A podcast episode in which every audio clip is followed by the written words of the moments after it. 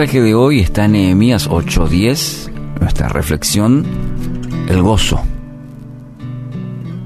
Dice la palabra, no estén tristes, pues el gozo del Señor es nuestra fortaleza. Nehemías 8:10. En nuestro andar diario o estamos en medio de las pruebas o acabamos de salir de una o estaremos a una próximamente es parte de nuestra vida. Y Dios las utiliza para, muchas de ellas, moldear nuestra vida, como buen alfarero, así como dice la palabra. Nos ayuda para mantenernos fuertes. Y la Biblia nos anima a estar llenos de gozo. Parece contradictorio cuando uno esté pasando por pruebas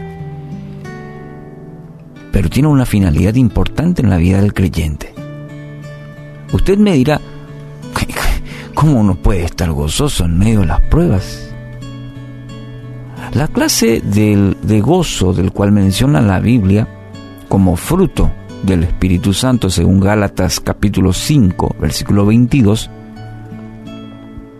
no tiene nada que ver simplemente con una con esa sensación de, de bienestar que mucha gente busca, ¿verdad? Con, con el dinero, la posición, los placeres que ofrece este mundo.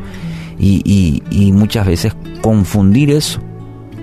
Entonces cuando se acaba eso, cuando se termina, cuando viene una situación que cambia el escenario, cambia también el, estado de uno. Por eso la Biblia va, la palabra va mucho más allá de ese, simplemente ese estado de bienestar, de una sensación de bienestar. La alegría, por ejemplo, no es igual al gozo. La alegría es, nos produce alegría una situación mm, que es a veces momentánea, pero el gozo es, es algo mayor. Eh, justamente la palabra Nehemías nos dirige hacia, hacia eso, a que el creyente experimente. El gozo es un estado profundo, permanente, que viene por obra del Espíritu Santo. Y todos los creyentes, todos, podemos acceder al gozo de Dios. Está disponible. Fíjese que fruto, el Nuevo Testamento habla muchos también sobre el gozo de Dios. Ese estado profundo, permanente, que viene de parte de Dios. Y nuestra eh, parte en esto es desarrollarla y hacerla crecer, el gozo de Dios. ¿Cómo uno lo puede hacer? ¿Cómo uno puede mantenerse? ¿Cómo uno puede crecer en el gozo de Dios? Primero, orando. Fundamental, principalmente pidiendo a Dios este gozo. En 1 Juan capítulo 5 versículos 14 y 15 dice que cuando oramos conforme a su voluntad, recibiremos.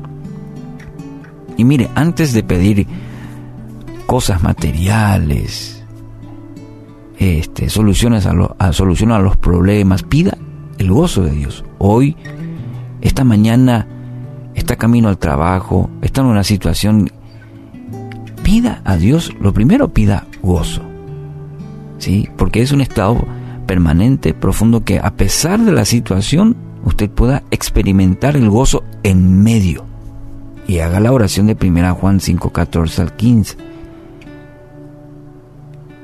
Otra manera es creyendo y viviendo las promesas de Dios. Y para eso hay que ir a su palabra, para eso hay que conocer la palabra. Ahí hay muchas promesas. ¿Para qué? Para que usted las tome y sea el fundamento para un verdadero gozo. Cuando alguien nos promete algo, ¿no es cierto? Una persona nos promete, nos, nos, nos pone contentos. Y hay una expectativa en nuestra vida que eso sea cumplido. Bueno, su Padre Celestial también tiene muchas promesas para usted. muchas promesas. Usted debe conocer y caminar en fe, de acuerdo a esas promesas que nada más y nada menos el Padre, su Padre Celestial, tiene para usted. Entonces tiene que creer y vivir esas promesas. No nos quedemos con lo primero, simplemente creer. Hay que aprender a vivir en fe esas promesas de Dios. Y tercero, buscando la presencia de Dios. Muy importante. El salmista dice, me llenarás de alegría en tu presencia. Me llenarás de alegría en tu presencia. Salmo 16, 11. Pase tiempo orando, pase tiempo alabando, ¿sí? Pase tiempo en presencia de Dios. Es ahí donde su Padre le va a infundir gozo, aliento y sabiduría para su vida. Cuando lee su palabra, cuando alaba a Dios, cuando tiene tiempo de comunión a través de la oración, sepa, crea y viva esta comunión con Dios. Cuanto menos invierta en estas áreas, es decir, la oración, la alabanza, la palabra, sus cargas se volverán insoportables. Una frase dice que me encanta, cuando se va el gozo, se va la fortaleza. Querido amigo, amiga, se está enfrentando desafíos y perdió el gozo, recobre nuevas fuerzas en el Señor. No entregue sus bendiciones al enemigo, aférrese al Señor, aférrese a su palabra, en sus promesas encontrará la victoria. Así que hoy te animo a experimentar el gozo de Dios, que Él le provee a todos aquellos que confían y dependen de Él.